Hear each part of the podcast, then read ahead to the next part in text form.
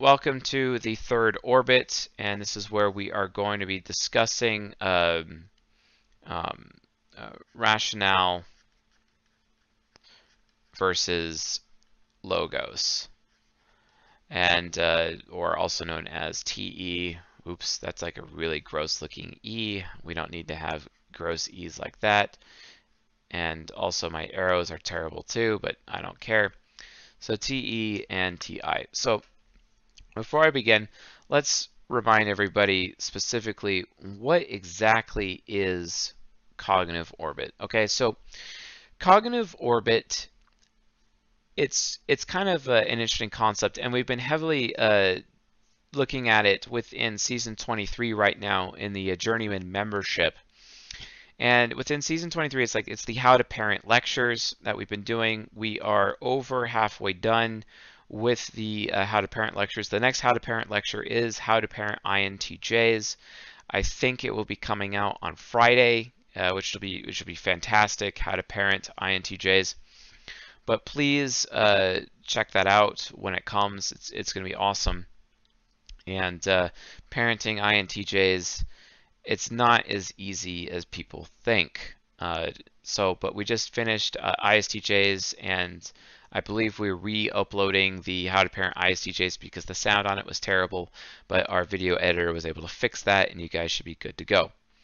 Um, so yeah, um, uh, please don't cut any of this. Well, the thing is, is that this episode is going to be released publicly, and that's why we cut some things out of it so yeah, just so you guys know, um, that's why, yeah, so season 18 is actually meant for public consumption uh, because it is emailed out to everybody, but not always. So just just be aware of that.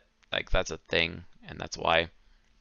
So, but anyway, um, so but in, in the context of parenting, cognitive orbit is actually cognitive orbit, like we've been talking about cognitive synchronicity, and cognitive synchronicity is literally the theory uh, for cognitive compatibility. We haven't touched uh, the other aspect of synchronicity, um, where we haven't talked about cognitive asynchronicity. And cognitive asynchronicity, and I'll be doing a five episode series on that very soon. And I should actually probably write down a reminder that I should start writing that down.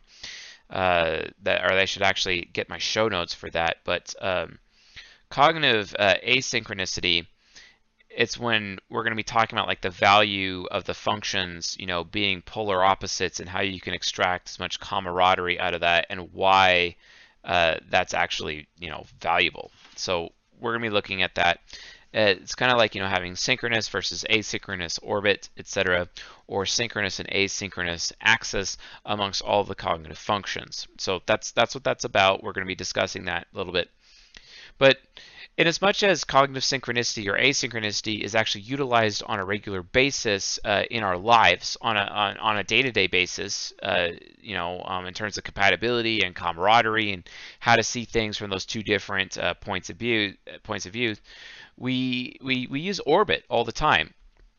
And orbit basically is is this um, it's like a back door it's a it's like a hidden passageway uh, between the different sides of our mind but most specifically between our ego and our shadow also known as our unconscious or our subconscious and our um, and our super ego etc and, and don't forget you know we really, really do maintain that, you know, an extroverted function is not actually real. An extroverted function doesn't actually exist. It's more of a, a byproduct. It's just like how gravity doesn't actually exist. Um, it's more of a byproduct of what's happening uh, in the universe, etc. Gravity is a byproduct. It's, just, it's like an, an observable effect that happens, uh, but we just we don't it, it doesn't exist. It's just a thing that we observe or it's a thing that happens as a result of another thing. Well extroverted functions are the same way. Extroverted functions don't actually exist. It's only introverted functions that actually truly exist. And it's just because of their existence then it creates you know th those would be the yang within the mind but the yin which technically doesn't exist because it's the chaos that those are extroverted functions. So cognitive orbit the best way that I could really describe cognitive orbit, and I'm going to get super metaphysical on you right now, is like when you look at the universe, I I actually completely reject the idea of the Big Bang. I completely reject it. Um, and uh, it's it's it's a serious it's a serious problem. And yes, it is it is meta into physical, converting these things. Yes, um, it's awesome. Um, but I, I reject the Big Bang. I think the Big Bang is fake. I think it's a complete hoax. Uh, I think people should stop paying attention to that. I actually see the universe as uh, an enclosed ecosystem. It's an enclosed ecosystem. Um, kind of like how you know you could. I don't know if you ever like were in grade school and your teachers would show you this giant glass bowl thing on a desk and it have like a lot of plants and water and dirt in it. And it's like it's a self-contained ecosystem. I'm like, oh, is it? They're like, yeah, it's a self-contained ecosystem, meaning that that ecosystem will be teeming with life constantly and it's decaying constantly in perfect yin and yang equilibrium in perfect balance, this self-contained ecosystem. This is what I maintain the universe is. And now, now, while people are saying that the universe is ever expanding and going in every direction at once and it's constantly expanding, it's also doing the opposite of expanding. It's also shrinking at the exact same time. And uh, yes, cold doesn't exist. It's just absence of heat. Just like gravity doesn't exist. It's um, you know absence of or a byproduct of this thing. That's what extroverted functions are. But really, the best example of this is, is that if you were to look at the universe and it can and it follows all possibility, all extrovert intuition, it follows all NI pathways basically in all directions. Our DNA is the same way, and I've made this argument before in the past, but if you know what the epigenetic genome is, the epigenetic genome is all of the potential, the genetic potential that our genes, our DNA, can change in real time. So according to epigenetic theory, every bite you take or every action you take or every behavior you take changes your genes in real time. It changes it in real time. And that's pretty cool by changing your genes. Now, that's not to say, but the, the universe itself follows its own genome. So you imagine uh, the human genome, the total potential of all human genetic possibility is actually just a big ring, right? It's just a big ring. And a human being is on, you know what, I'm just going to whiteboard this because that would like make a lot more sense. So let's let's just do that. So, you know, here's human DNA, right? You know, and uh, and then here's here's here's Chase right here. That's Chase. That that that little tiny blue dot, right? And uh, here's uh, here's Potsy. He's over here. He's the red dot, right? And then um, um, and uh, over here, here's Raka. He got a, a purple rainbow thing, you know. But we're all moving in the direction of some kind uh, on this. So we're all moving in a direction. Maybe Potts is actually going in that direction for some reason. I don't know. But I'm following the crowd. I'm, I'm going with Raka in this direction.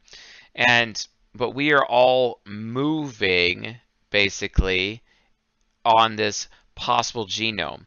So like our DNA uh, strands are, you know, going in these different directions, etc and we're kind of wrapping around this possible genome, this epigenetic genome, and it's just changing over time. So every every everything that's about human nurture in existence changes our genes on a real time, and it changes our genetic expression on in real time. Okay. And then as a result of genetic expression, we are moving across our total human genome potential, right? It's just that within the context of a human life within 100 years, they're not going to move that much. They might only experience maybe 0.015% of the entire human genome possibility within one lifetime. Okay, so keep that in mind, right?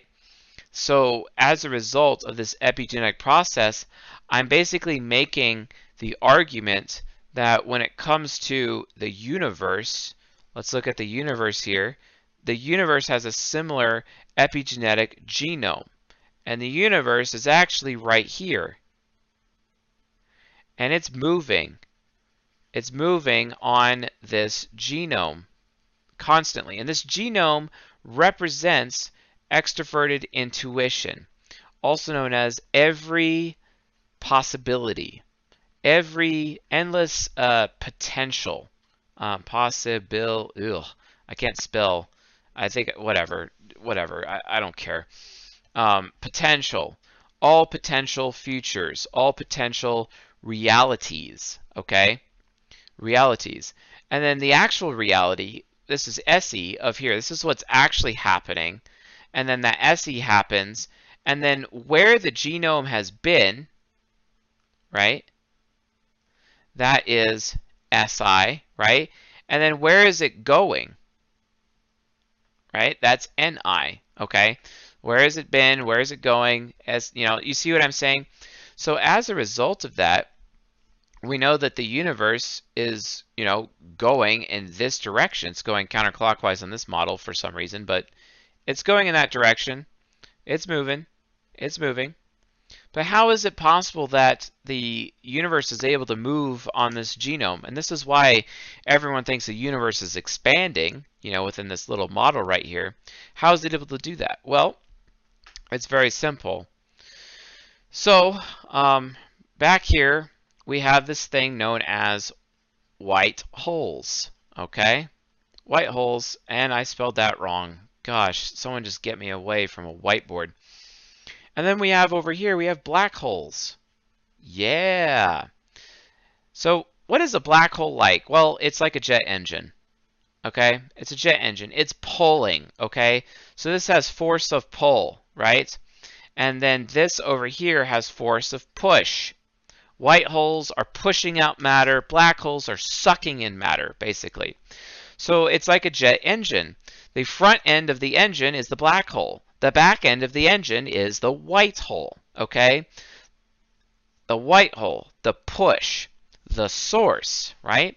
It's producing. It's the source, okay?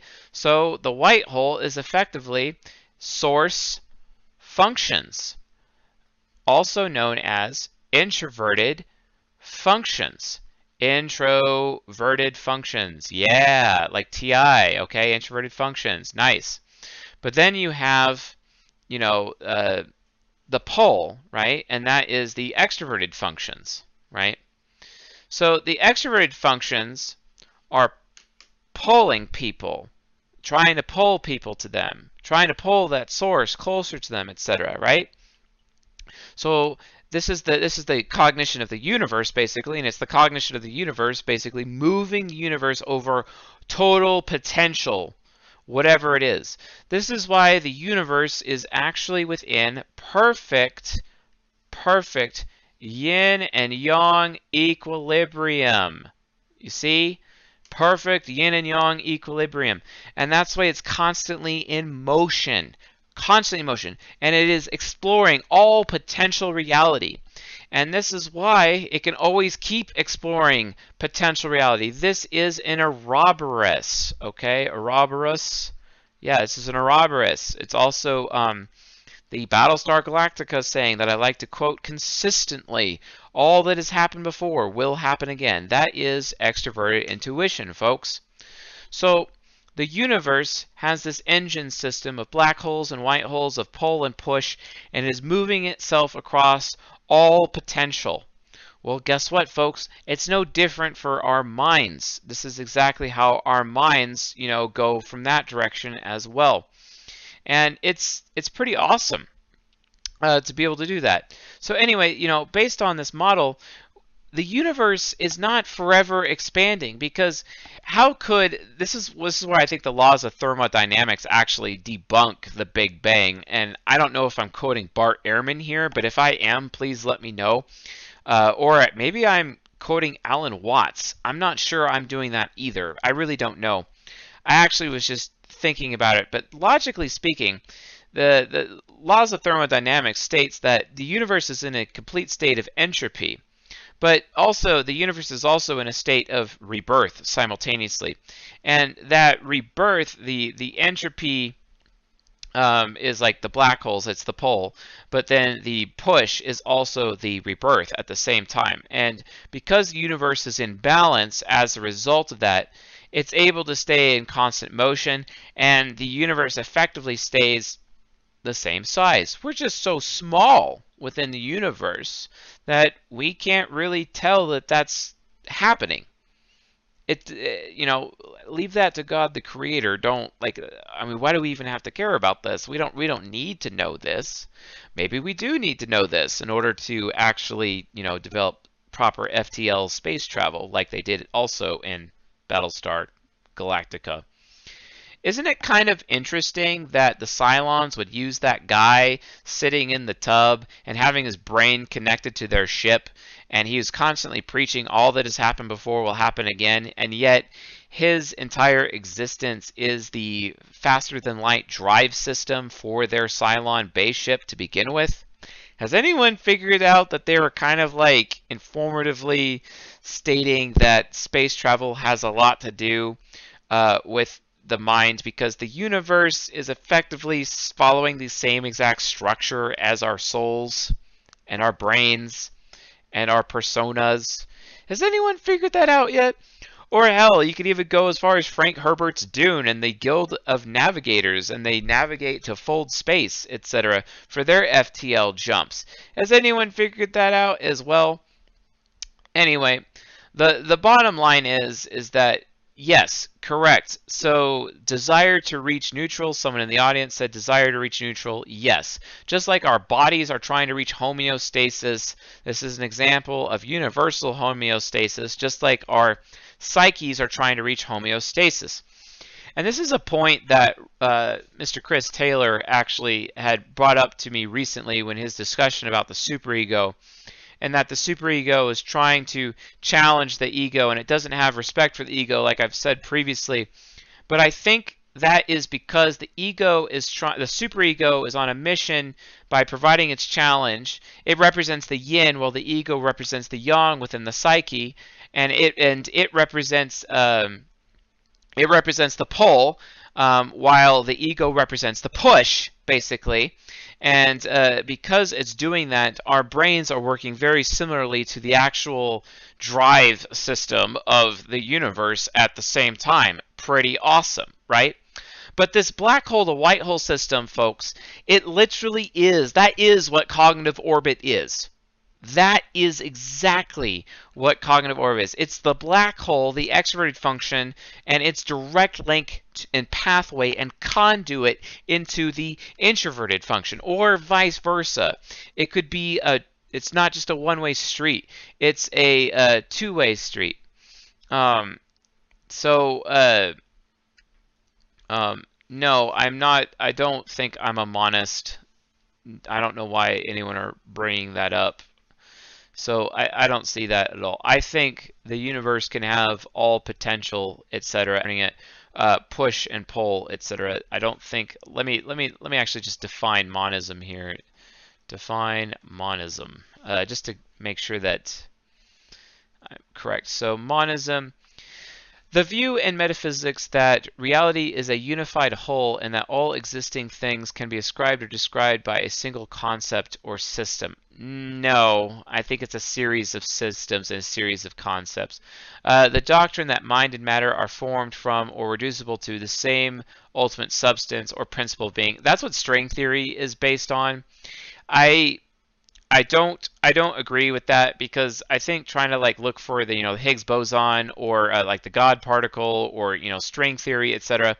Uh, and I think that's very uh, has you know monistic roots uh, within it, but but no, I, I don't I don't agree with that either.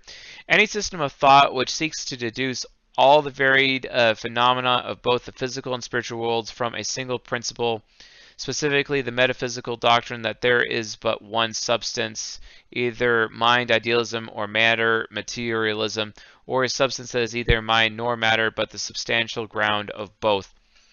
I think we are in a dualistic uh, system. So, especially from you know, I am a Taoist. I don't, I don't, uh, I don't subscribe to monism. That being said, I can see how monism technically would have some merit because you could make the argument like there's no such thing as cold there's only absence of heat so heat is the only thing that actually exists so cold doesn't exist and heat is one thing which would technically logically prove that monism is true but I guess it just depends if you really want to say that black holes really exist, or if you really want to say that extroverted functions really actually exist. Uh, if they really do exist, if gravity really does exist, then you would you would be able to make the argument that it's actually dualism. Uh, but uh, which because the masculine and the feminine, I kind of subscribe to that because I do maintain they're both real. And where you have the concrete and the abstract at the same exact time. Therefore, you could say that, well, concrete is the only thing that exists, but honestly, that's very reductionist. That's very Occam's razor, and that can actually lead to ignorance, and I don't want to take that risk.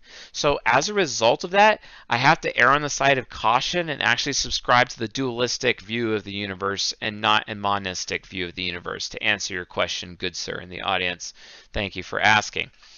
Uh, so, anyway, um, what if string theory is the concrete push to the abstract NE pool? Yes, that's what I'm saying, Raka. Yes, I, I agree with that. Um, and the concrete SE push to the abstract. Yes, I, I agree with that. Um, so, um, anyway, but the point is, is that while the universe is in a constant state of entropy and we have a, a law of diminishing returns, with the universe is also in a state, a constant state of rebirth, and then we have the law of accelerated returns. If you want to learn more about the law of accelerated returns, read Ray Kurzweil uh, in his book about the coming singularity. Also, I would like to state that I am not a transhumanist. I'm actually against transhumanism. So, like, that's a thing please be aware of that thing. So um, anyway, um, so using this as a model, I just want you guys to know, like looking at the universe and the metaphysics involved here, uh, cognitive orbit follows roughly the same exact pattern. Uh, and when you're looking at you know the four sides of the mind, you have to see our four sides of the mind as our own inner internal universe, basically. Just like uh, you know, and this is where you can get into the uh, you know if you go watch episode one of season 17 where I talk about the source of all cognition, you could effectively make the argument that the source of all cognition, also known as God, the Creator, etc if God the Creator really exists, then we are perhaps maybe a figment of His imagination. And then we each are a puzzle piece of that imagination, such that we have our own inner universe.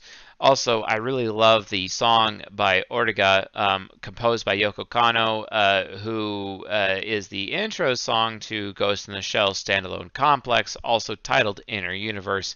It is the dopest. You might want to check that out. Um, so anyway, uh, that being said, um, cognitive orbit literally is uh, following the identical logic uh, in terms of how it works mechanically within our mind. So let's actually do that. And uh, we're going to be um, we're going to be let's look at let's look at a t let's look at um, hmm, let's look at an INTJ. Let's let's look at an INTJ right now on this. So we're gonna do an INTJ, and uh, who else should we do? Let's do an ESTP. Yeah, let's do an ESTP. Doing something uh, interesting about these two types. So um, let's get some INTJ going. INTJ, we have NI, we have TE, we have FI, we have SE, uh, we have NE, we have TI, we have FE, and we have SI for its cognitive functions. Then we're going to do an ESTP over here. Then we have SE, and then we have TI, and then we have FE, and then we have NI. That's a horrible NI. I regret making that. And then we have SITE, FI, and E. Okay, So we have two people here on our board. So yeah, um,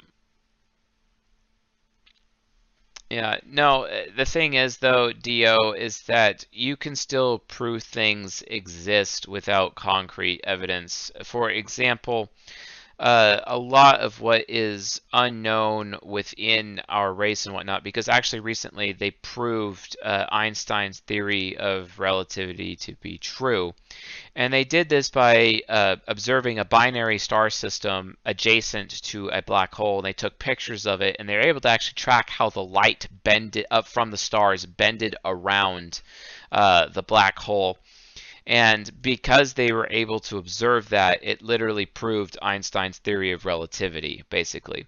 But there was no way to prove it. They just stumbled upon being able to prove it later, which means extroverted intuition in conjunction with either extroverted thinking or introverted thinking, uh, but especially introverted thinking, it is actually possible using logic alone to prove it even if you don't have any concrete evidence. If all you have is abstraction, you can still observe the metaphysical world through abstractive perception using extroverted intuition, even introverted intuition. Uh, and then if you are still following a logical system, you actually can prove that it is true and know that it is true, even though you can't actually bring those metaphysics into the concrete until recently, our race has not been able to prove that the theory of relativity is true, but they actually did, and they did about two years ago. Uh, so that is uh, a pretty awesome um, approach. Yeah, well, the two the the time study with two clocks is one thing, but uh, being able to observe the light, and if you're traveling at the same speed as light, you know, are you blind basically because you literally can't see anything because you're traveling at the exact same speed and it's completely and totally dark? That would make sense. You'd have to travel faster to be able to see again, or slower to be able to see again. If you're traveling at the same speed, you can't you can't see anything, right? So it's kind of like the reverse Doppler effect. It's it's kind of interesting how that works mechanically. But cognitive orbit, you know, has has a different approach. So so remember, folks, um, you know, we're discussing uh, extroverted thinking to TI and what this specific orbit actually looks like.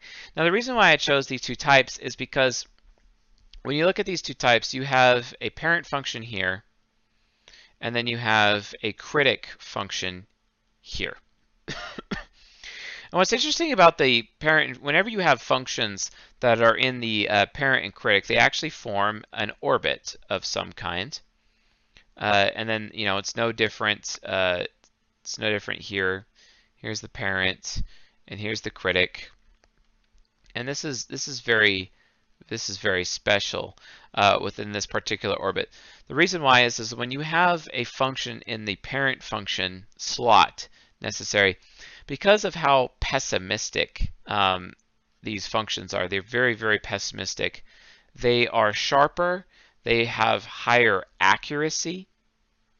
They have higher accuracy as a result. They're not being too optimistic because uh, optimistic functions they tend to make you know for example uh, they make they tend to make leaps. They can be arrogant, so like leaps of logic, for example, um, you know, or leap, leaps of uh, of rationale, or uh, they're they're very arrogant. They they take it too far. Uh, optimistic functions, they could take it too far, right?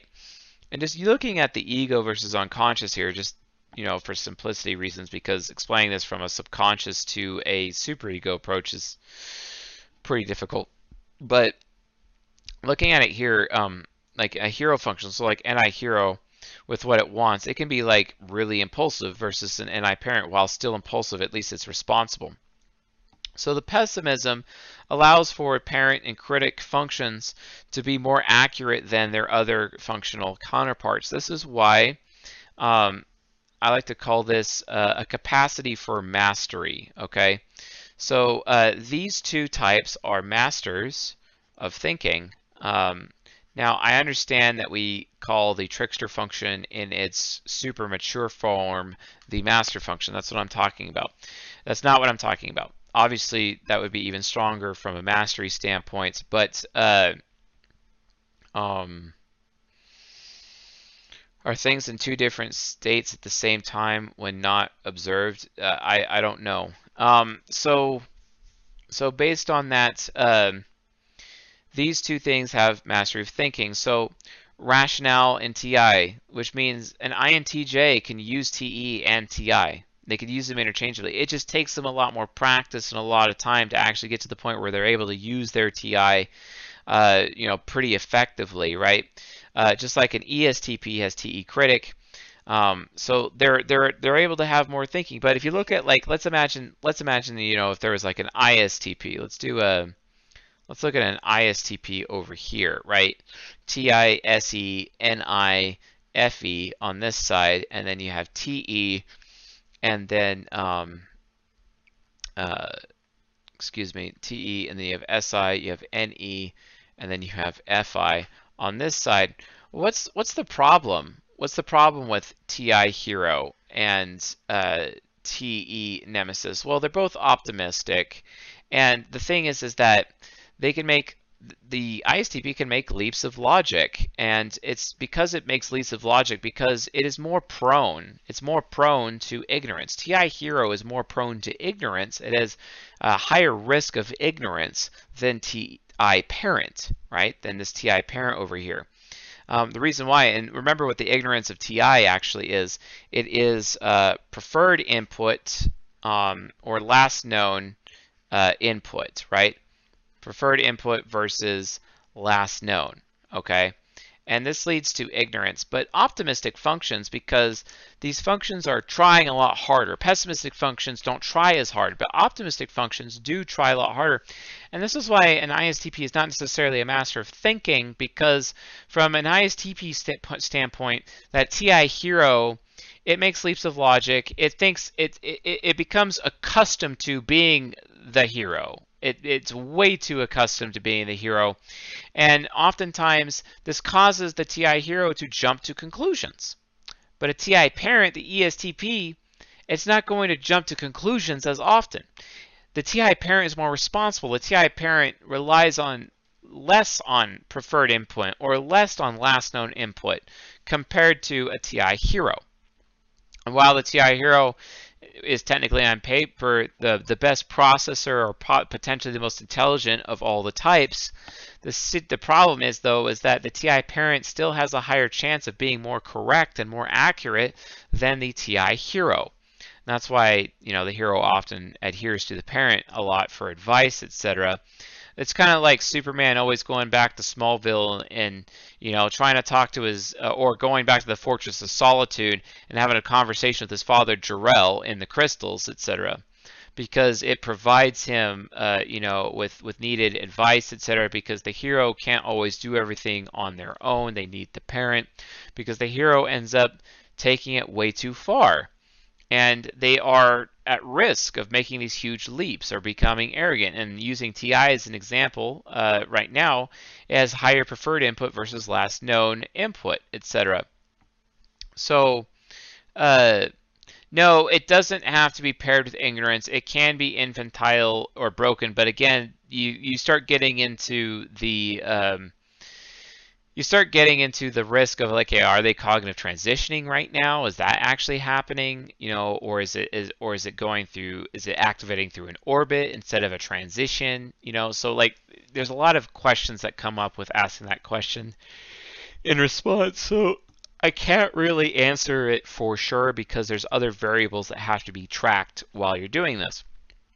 So anyway, uh, the point is, is that you know when you're looking at the third orbit uh, in this particular model, it's really just important to understand that when you have parent functions in an orbit uh, with their critic, they end up being the most effective. They have the highest efficacy for that form of cognition better than other people.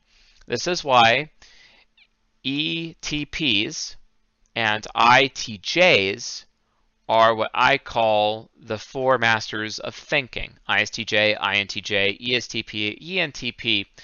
Those people literally have the monopoly on thinking. But then you look at an ENFP, they have monopoly on feeling. So um, then you have EFPs, you know, having a monopoly on morality and ethics, just like also uh, IFJs, you know, have that monopoly on on feeling as well because they're keeping those functions pessimistic, those decision-making uh, functions, uh, you know, pessimistic in there. So, uh, yeah, and uh, so as a result of that, you know, there's there's some issues there, you know, as a result. I don't okay, hold on. I don't think that is one reason why ISTPs are better than tacticians and ESTP. Now, I could be jumping to a conclusion about what you're saying, and I apologize ahead of time. But SE Hero, um, uh, or yes, I'm sorry, I got that backwards. Yes, I agree. Because SE Parent, you know, in terms of, you know, the ISTP ends up becoming like part of the masters of sensing, the ISTP uh, is more likely to be able to unobligate themselves from something than an ESTP because their extroverted sensing parent is more pessimistic. It is more effective, right? So parent functions are more effective, right? Which means critic functions would technically be more effective as well. You do not have this benefit when you're looking at the hero to nemesis approach. Um, so just realize while it takes a little bit more mental energy to utilize the pessimistic functions of your parent and your critic, they are more effective. Um, so uh, so yeah, that that that is a thing. So uh, so yeah. So I wanted to make this distinction first before you know continuing on into uh, continuing on into you know going into the actual orbits here. So I'm gonna erase some of these things to uh, make some space here for us. So let me uh, let me do that.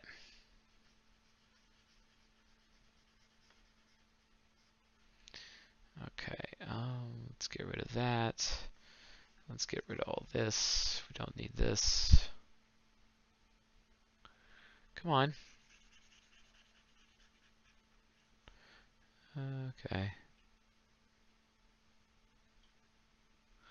All right, let's actually just get rid of these. I don't need this ISTP up here anymore.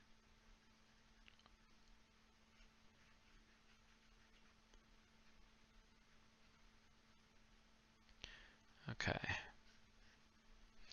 You know, it's kind of interesting if you think about it because when you look at masters of perception, which would be uh, parent critic functions for perceiving functions, and then you have the masters of sensing between uh, you know, the SI parents and the SE parents.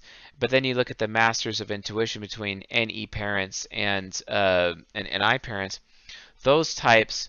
It's funny. I have NE hero, and like my seeing, my prescience can be overreaching. Like I can over prognosticate, I can over predict, I can over uh, conjecture basically, and it's not as accurate. My my conjecture is not as accurate. That's why I've like hired um, INTPs or INFPs on my team just specifically to ask their NE parent, okay, so what do you think is actually going to happen here? And they're they're taking my NE hero to school. It's great seeing a parent really taking a hero to school. It happens all the time.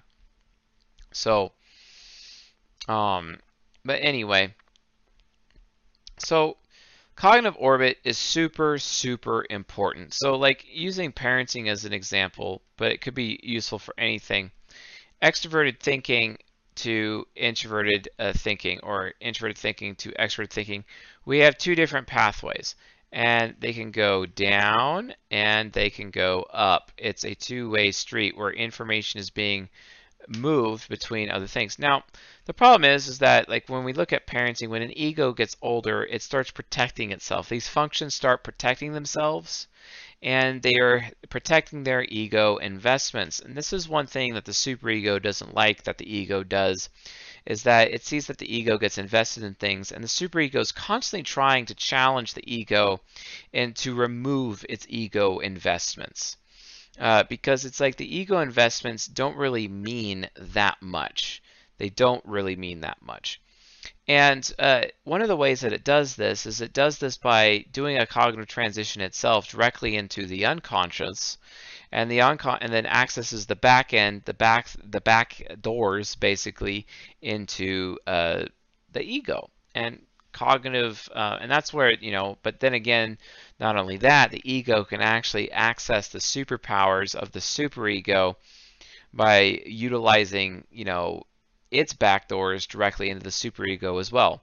And one of the ways that I've done this personally is create an SI inferior habit through my extroverted sensing demon to access my extroverted sensing demon, my ESFP demon's uh, interest awareness in order to protect my SI inferior uh, in a reverse way. Because usually when someone's SI, when someone's inferior function gets hit, the superego activates to come to the aid of the inferior child. It's just like that trope where there's like uh, a baby, uh, you know, left for dead out in the wilderness, and it just happens to be left for dead out in like a barren wasteland, uh, and the great the great demon actually ends up taking the child and raising the child as its own. Um, and actually, a really good example of this in popular culture is Game of Thrones.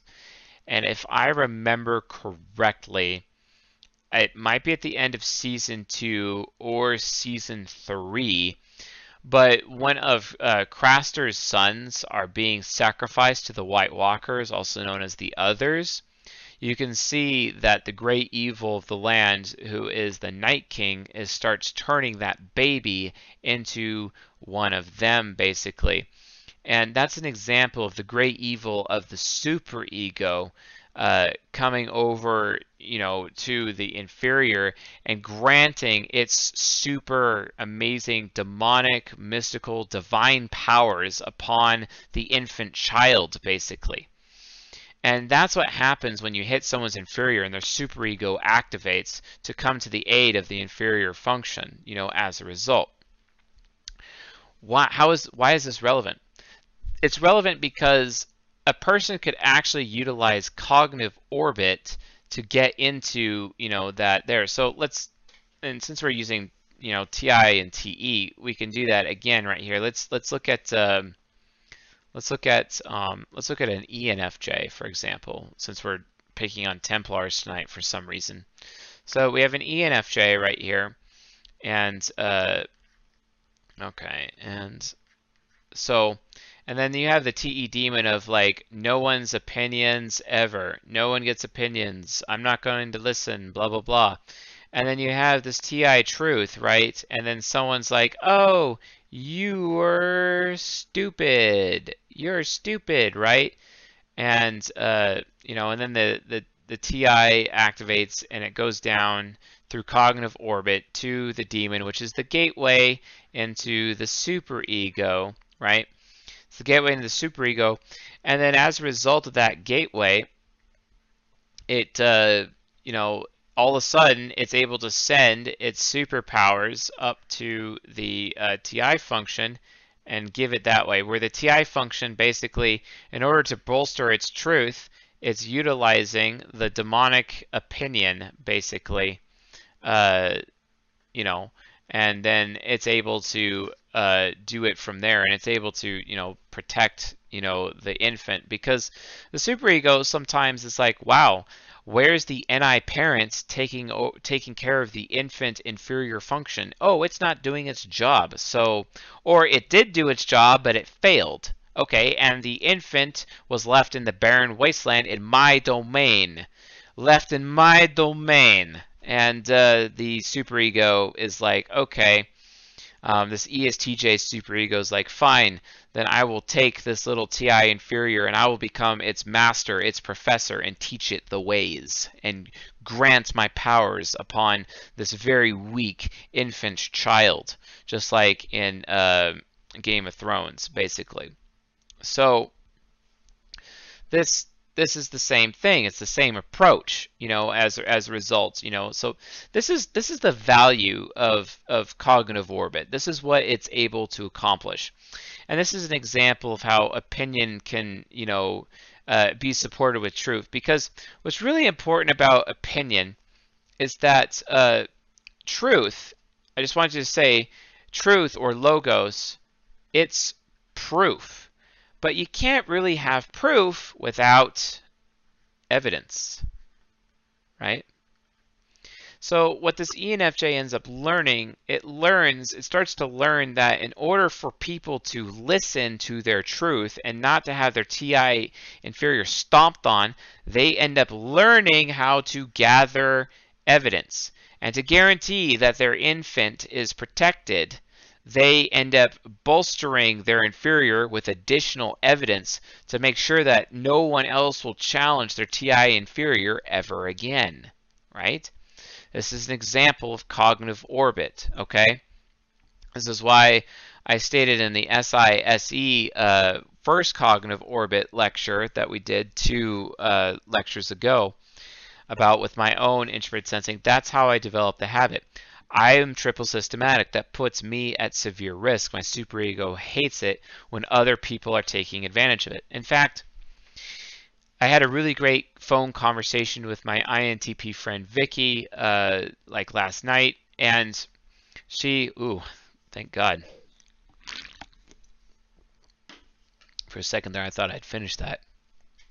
Um, so she, uh, she told me something really, really important. She's like, you know, Chase, you really need to make sure that you're taking care of baby Chase you got to take care of you, your infant child inside of your infant inside of your mind, your inferior function. And I could tell that you're not. I could tell that you're often doing Craster's uh, child sacrifice. I'm inserting that in there because um, that's what Craster is doing.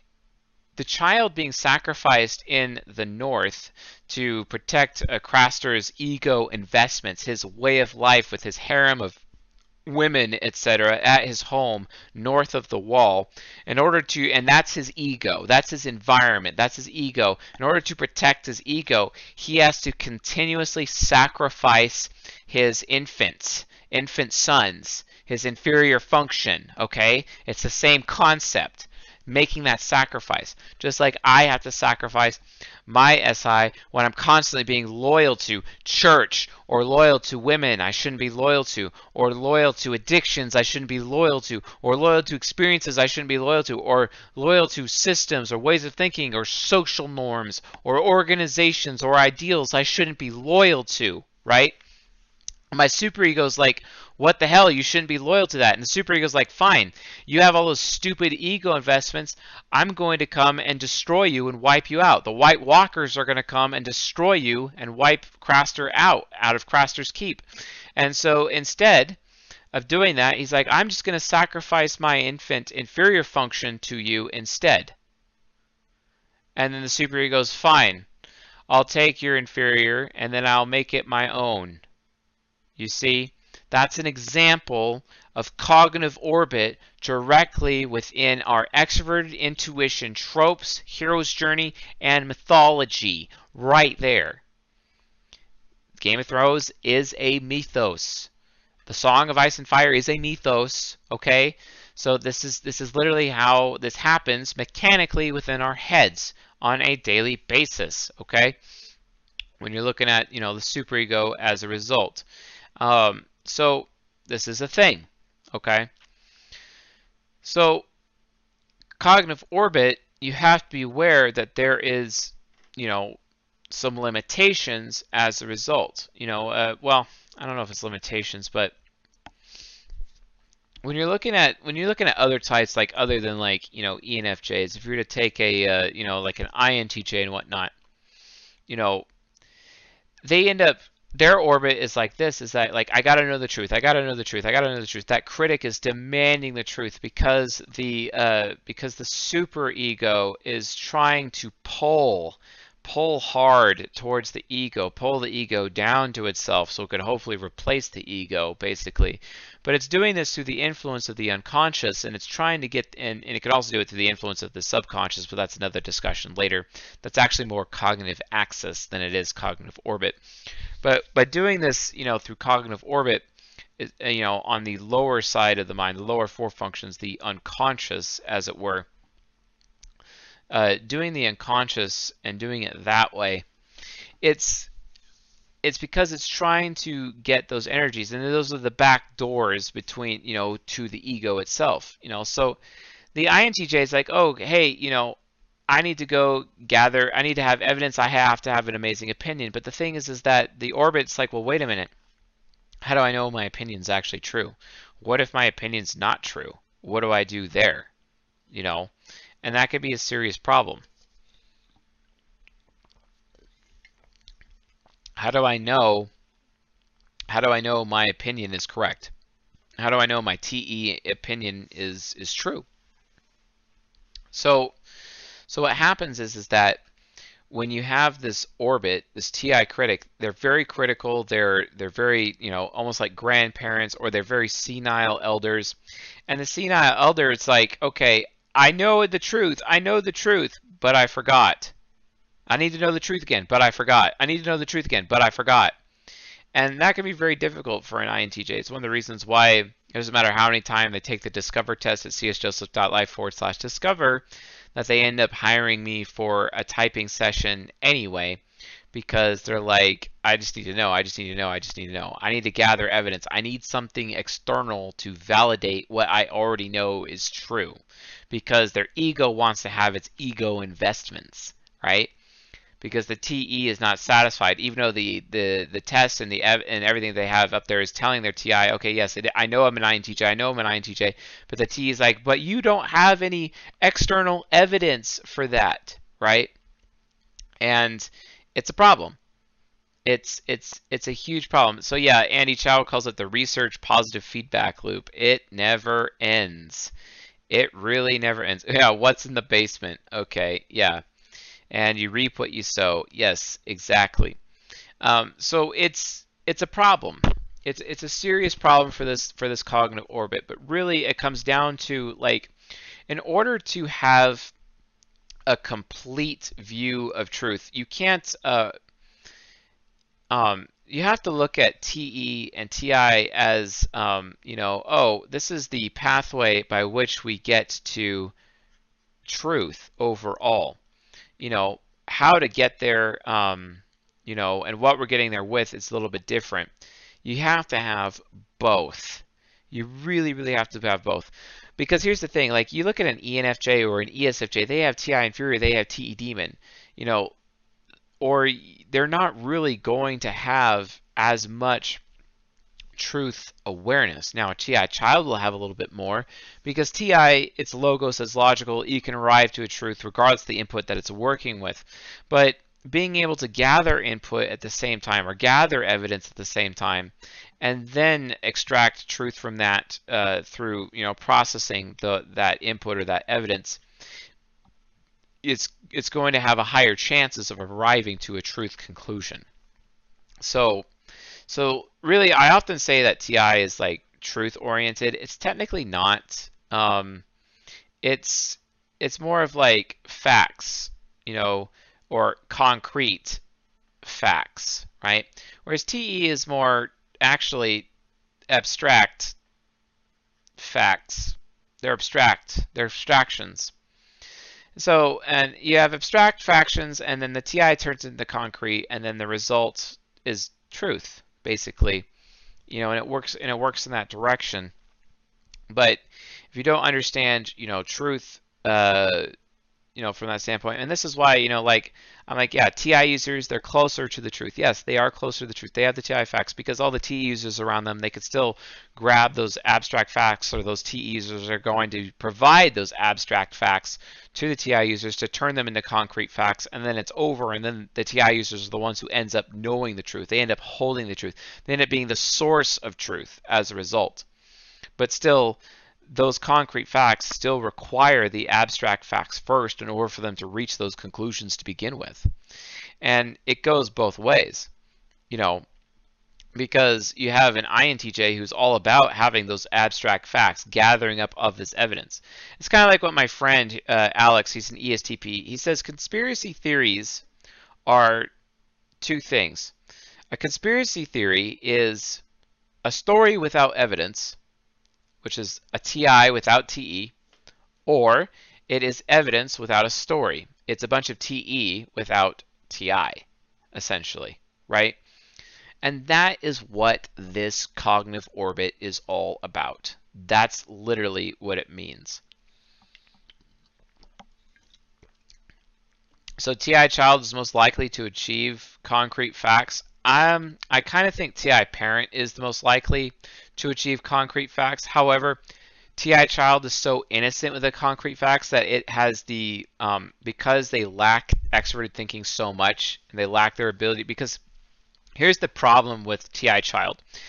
TE trickster within its cognitive orbit TE Trickster absorbs and it is willing to listen to anybody. It's willing to listen to anything. It's willing to gather up any evidence, even if that evidence is fake. It wasn't gathered in a responsible way. They will look at any evidence, any evidence, and then they will process any evidence. So their output, their output that comes up, their FE output, because remember, you have that process of TE, TI, FE, FI, input, process, output, feedback, in that order which is what we first started with at the beginning of cognitive mechanics, that feedback loop, basically, that system, um, because they're they're willing to look at any evidence, guess what? Their TI child can come to any conclusion. This is why INFJs think crystals have magic in them. This is, you know, like uh, as an example, this is why INFJs are often involved with the occult or mysticism or spirituality or different belief systems, very fringe, taboo belief systems, even. It's because they're willing to sit down and consider any evidence, which just triggers their ENFP golden pairs because their golden pairs are like, their T child is like, uh, that evidence is literally worthless why are you spending so much time looking at worthless evidence? You are arriving to the wrong conclusions and thinking that things are true because the evidence that you are processing, those abstract facts that you're looking at, are so abstract, so they're not technically facts, I guess. Um, those abstract factoids, I guess you could call them. Uh, I'm sorry, but you're wrong and you're always going to think about things incorrectly. Here's some abstract facts that are actually handled in a responsible manner and to get you thinking about the proper things so you actually can arrive to the concrete conclusions. So an, an INFJ is literally just a data processor but the problem is if you leave them on their own to gather up their own evidence, to gather up their own input, they're going to fail. That's why they need the TE user around them to help them.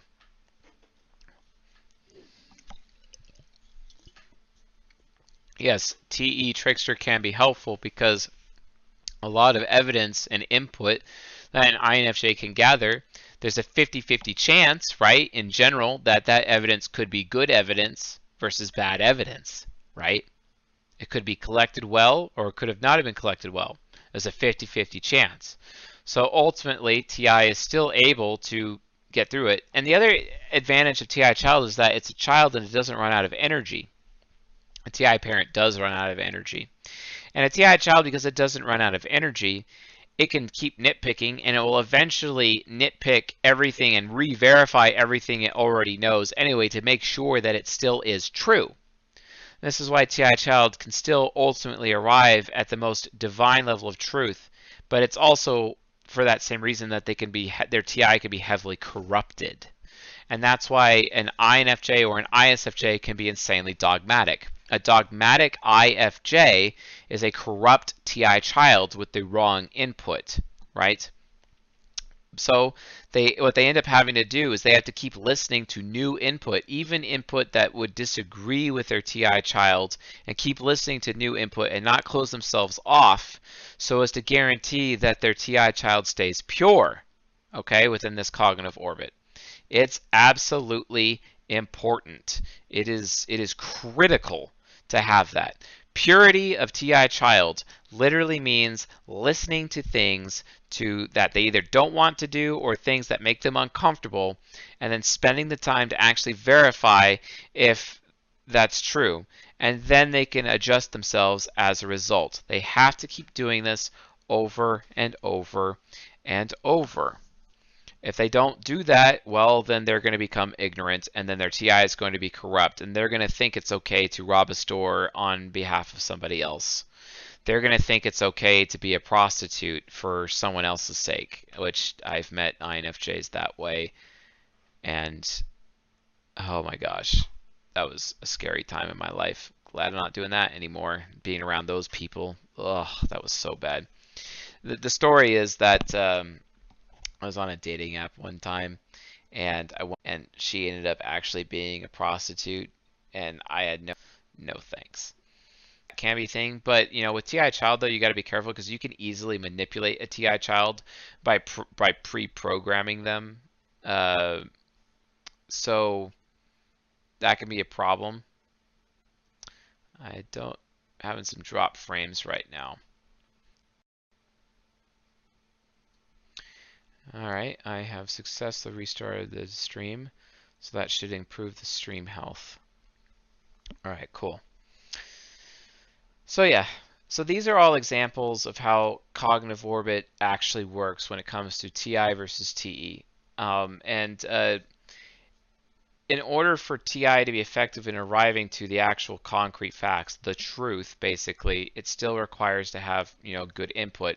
Some people, like the TE users, when they need to use their orbit to gather evidence first before they allow themselves to think something is true, right? That's the first example of, of cognitive orbit. Then there are the TI users who already think they know what is true and will only gather evidence that supports what they already know. And that is what pisses off TE users all the time because TE users like, well, hold the phone. You didn't gather enough evidence. I go out of my way to gather evidence before I allow myself to think something is true. You, TI users, only gather evidence to support what you already think is true. That is bias. Okay? All TI users do that. All of them do that. Luckily, I'm TI parent, and I do that the least because I'm responsible. I am so glad I have TI parent. So thankful that I have TI parent. I could not imagine living as a TI inferior. I could not imagine doing that. And being that, um, you know, I, I just, I, I, I couldn't. And I'm not begging on TI inferiors when I say that, but I could see how a lot of TE users see a TI inferior as an intellectual burden on them, where they're constantly having to provide evidence to that TI inferior just to help take care of that TI inferior, that TI infant person. And it's uh, it's a thing. And this is this is why this is why uh, TE users consistently say that TI users are ignorant or why they're biased or how they, um, you know, they rely on last known input or preferred input, basically. And all TI users do this. The more responsible TI user, the less they actually do this. And over time, though, a TI inferior can end up, through aspiration, becoming the absolute most responsible uh, when it comes to uh, truth, but it takes an entire lifetime for them to get there because they're able to actually access their superego's uh, demon angelic power basically through their infant function via cognitive orbit to make it the absolute strongest and even stronger than a TI parent. It can happen. An example of this is using the first orbit, which is SI versus SE. I'm able to uh, access my ESFP superego uh, performance and interest-based capabilities to use that to strengthen my SI into SI aspirational such that I'm able to access those energies mentally to become the super strong SI user to the point where no one can out endure me and no one can out persevere me, no one can out suffer me, and I will always be the last man standing, right? So that's another example of that. And you can see examples of that cognitive orbit in the movie Ender's Game with Harrison Ford uh, especially um, looking at the fight uh, between one of the team leaders and the main character, Ender Wiggin, who is an ENTP, and he's literally accessing his SE demon to strengthen his SI inferior suffering, etc., to persevere and he's able to defeat his enemy while also removing his enemy's opportunities for any future potential conflict by basically making sure the enemy has no ability to retaliate. That's an example of the SI, SE, SI inferior to SE demon cognitive orbit, right? That's how it goes. So, uh, and yes, as Helen Shang says, it is a form of stubborn. Um, so Um, so willpower is always just finding a pathway forward, a, a, a way to escape. It's like being an escape artist. Um, NI willpower is like being an escape artist. You know, an NI inferior, an ESTP using its cognitive orbit to become an escape artist, where it uses the NE demon's capability through the ENFP superego to always create an opportunity for its NI inferior to escape any situation, right? ESTPs are amazing at being escape artists. It's unbelievable. They are always able to free themselves every single time, and that's why, provided their NI is aspirational. Up until that point, their NI is often in shackles, and that can be a problem. So uh, be aware of that. So we're kind of getting a little bit off topic here because it's supposed to be about TE versus TI in this third orbit, basically. But in general, understand that that's how these two different uh, approaches go. The high TE users go out of the way to gather evidence first uh, before, um, and they end up gathering evidence first before they allow themselves to come to a true conclusion. The TI users uh, are verifying evidence, basically uh, verifying evidence because they're trying to find the value in the evidence. They're trying to find the FI in the evidence, basically, uh, and uh, they'll throw it out if there is no. So they're processing that evidence, uh, basically. Um, the thing is, is that oftentimes when they're able to use their logic, they only want to find the evidence that supports their um, their views. So technically, this is why a TI user or a TE user is technically more open-minded than a TI user because TI users are prone to being stubborn. And this is why I say technically the ENFP out of all the 16 types is the most open-minded of all the types. But that open-mindedness is absolutely necessary because that's how we as a race gain forgiveness.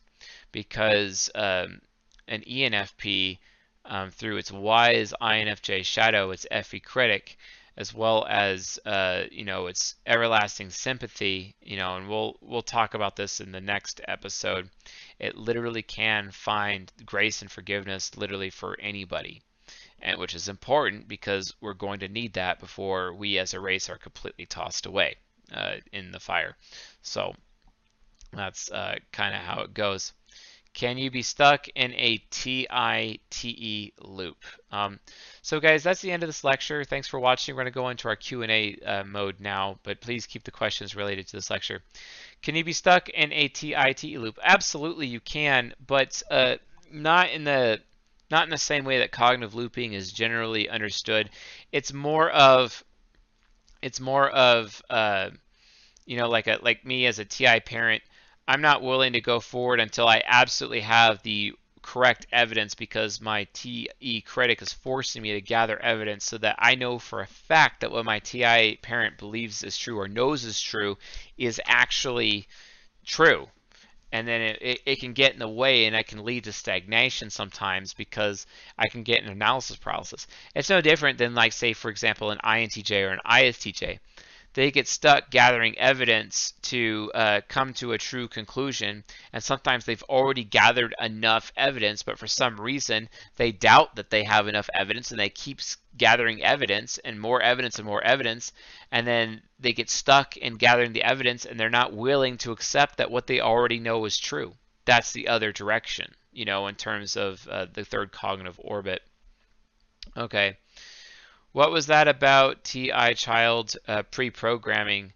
I cut it out for that. Okay, so TI child pre-programming um, basically is what you do is is that you completely control the input that the TI child has.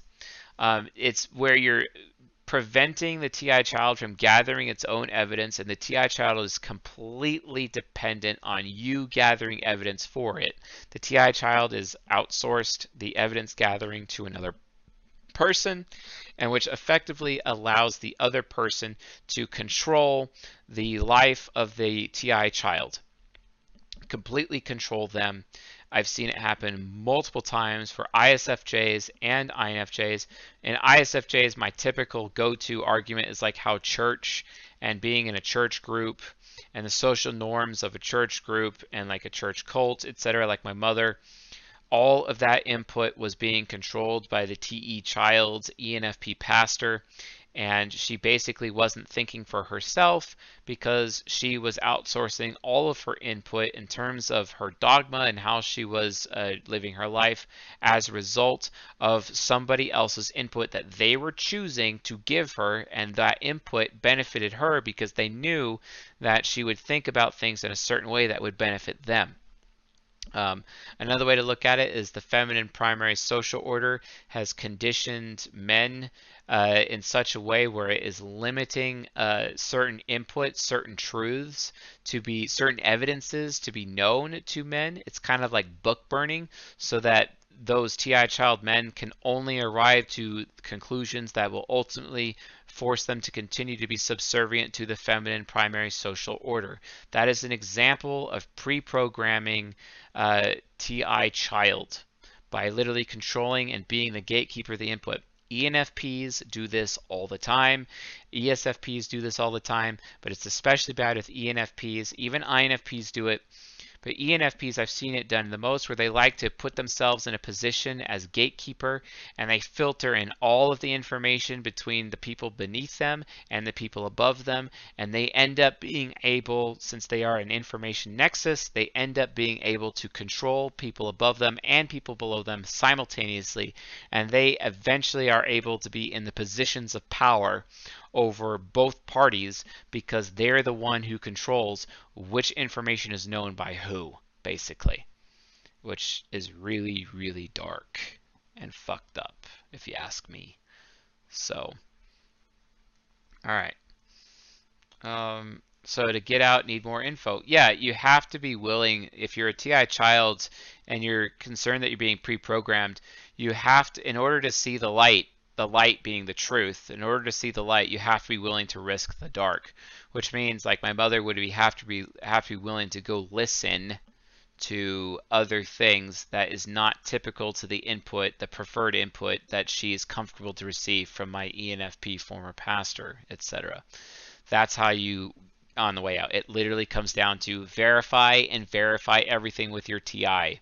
By verifying, trust what they say, but always verify. That's how you get out of it. Um, uh, so yeah. So an INFJ needs others to arrive at the truth of TI, yet should not be around others if those others have bad morals. That's not exactly what I'm saying. Just verify. Um, okay, so you have to look for new external sources to verify, not just one source. Also very true. Um, and uh, yeah, awesome. Okay. Well, I don't see any other uh, questions coming in right now and I think we're doing pretty good here otherwise. Um, so yeah, folks, um, I hope you uh, enjoyed uh, this lecture, Season 18, Cognitive Command, uh, Mechanics, uh, the Third Orbit, TE to uh, TI, uh, Extroverted Thinking to Introverted Thinking, Rationale to Logic or Logos. based on that, um, thank you all for watching this month's live lecture for those of you who are members. If you want to become a member, please become a member at csjoseph.life forward slash members. And uh, that would be awesome if you guys would join us next month for the next episode.